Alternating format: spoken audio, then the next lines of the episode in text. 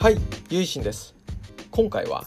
SF 作家の柴田勝家先生の「ニルヤの島」という本を取り上げてお話ししてみたいと思います。それでこのニルヤの島なんですけども非常に宗教的なモチーフがその物語を彩っています。これは作者の柴田先生自身が民族学とか宗教特に仏教とかにすごくあの造形が深い方なんですよね。でそういったことが反映されていると思うんですけどもこれはあのジャンルで言うと SF になりまして特にあの10年代以降の日本の SF 作品つまり伊藤計画先生以降の SF 日本 SF っていうことで非常にその人間とは何か自分とは何か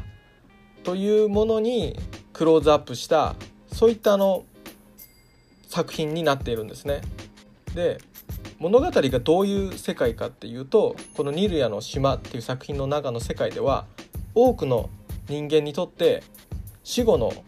世界というものが消えていった喪失した世界なんですね。なんでかっていうとこの世界ではテクノロジーによってジョージ自身のライフログを記録してるんですね。でそういうことをすることで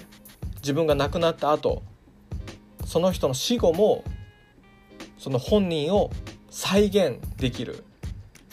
そういった自己保存技術っていうのが発達していてそれによって人々の間から死後の世界という概念が喪失していったっていうことになってるんですよね。つまり生と死の境目が曖昧になっている。死んだ後もその人を再生することができるからつまり死後の世界というものがどんどん信じられなくなっていったっていうそういう世界。死後の世界を必要としなくなっている一見必要としなくなっている社会なんですね。それで物語の舞台となるのが南洋の新興国家 ECM ミクロネシア経済連合体と呼ばれる国家ででそこを舞台にさまざまな人々の思いが交わる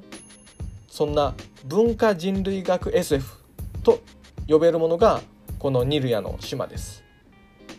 ECM は急速な経済的な発展を遂げて混沌と活気があふれる新興国家なんですけども同時に世界で唯一最後の宗教が残る地域でもあるんですね。その宗教っていうのはモデカイトと呼ばれていて人類が捨てたはずの死後の世界を説いているんですね。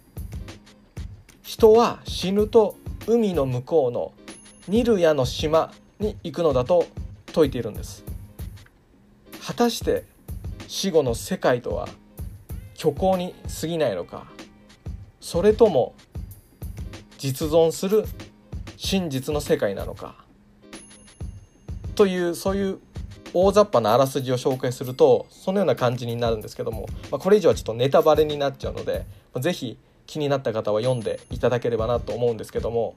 でここからはま僕の感想なんですけどもこの「ニルヤの島」っていう作品は SF ということもあって結構難解なところもあるんですけどもその分2回3回と読み返す楽しさっていうのもあると思いまして本当にあのおすすめで特に文庫版の最後にある解説がついてるんですけどもそれ読むとだいぶなるほどって分かりやすかったですね。でまたこの作品の根幹をなす概念としてミームっていうのがあるんですね。ミームっていうのは遺伝子以外の方法で人から人へと継承される技能習慣物語などの情報を指す科学用語だそうです。でこのミームについてニルヤの島の234ページでこんな風に書かれてるんですね。覚えたという行為は脳内で高度化されたということ。次にそれを自身で扱うようになれば文化を継承したことになる。ミームは複製され他人の脳の中で動き始める。そしてまたどこか別の誰かに文化を継承させる。どうでしょうか？宗教の狂気や電波。これはまさしくミームであると僕はまあお坊さんとして思いました。新宗のお坊さんですんで新宗で例えるなら阿弥陀仏という仏様からいただく信心お念仏南無阿弥陀仏をミームする。伝承する。南無阿弥陀仏のお念仏が人から人へと時代を飛び越えてミームしていく。このようにいただいたその宗教的な喜びを他者へと伝えていくっていうのは自身共認心っていう自分という字に、えー、信じるで自身で教える教でまた人に信じさせるということで自身共認心と書くんですけどもその精神はまさに途切れることないミームじゃないかなとも思ったんですよね。でさらに大乗仏教の起こり出発点っていうものに対しても同様にミームというのを感じました大乗仏教が亡きお釈迦様の生死に立ち返って出家や在家の立場を超えた大きな一つの救いを求めたのはお釈迦様のいた過去の追体験再現でありその時代そのものを継承せんとしたミームなのかなと思ったんですよね。お釈迦様のいた時代は誰しもがお釈迦様の教えを聞いて救いに預かっていたわけですよね。そのお釈迦様のいた時代の救いを再現するっていうのが実は大乗仏教のスタートになってるんじゃないかなともちょっと感じてまたですねあの阿弥陀様っていう仏様はこれはどういう仏様かっていうと非常にあのその学術的な見方なんですけども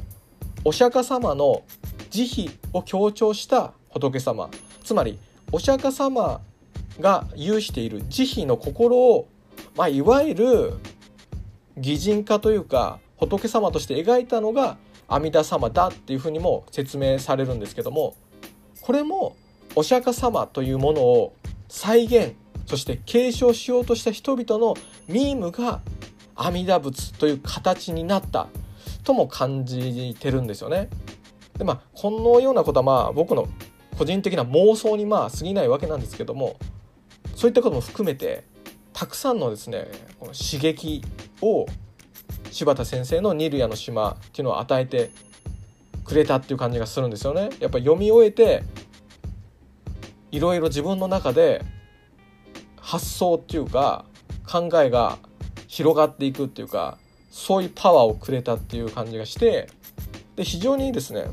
最初の方で述べたように物語自身がすごく宗教的なんですよね。ですから宗教とか仏教に関心がある方は本当に面白いと思うので、まあ、繰り返しになるんですけどもおすすめいたします。もう柴田先生の作品はもう間違いないです。でこの後もですねあのいろいろと柴田先生の本とか紹介したいんですよねだからこれからもあのまたこういったシリーズは続けていこうかなと思います合唱何万ダブ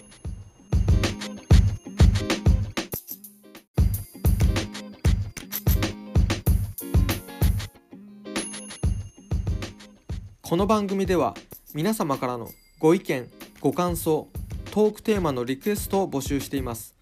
宛先は概要欄にある僕の Twitter アカウントまでリプライや DM でお待ちしております。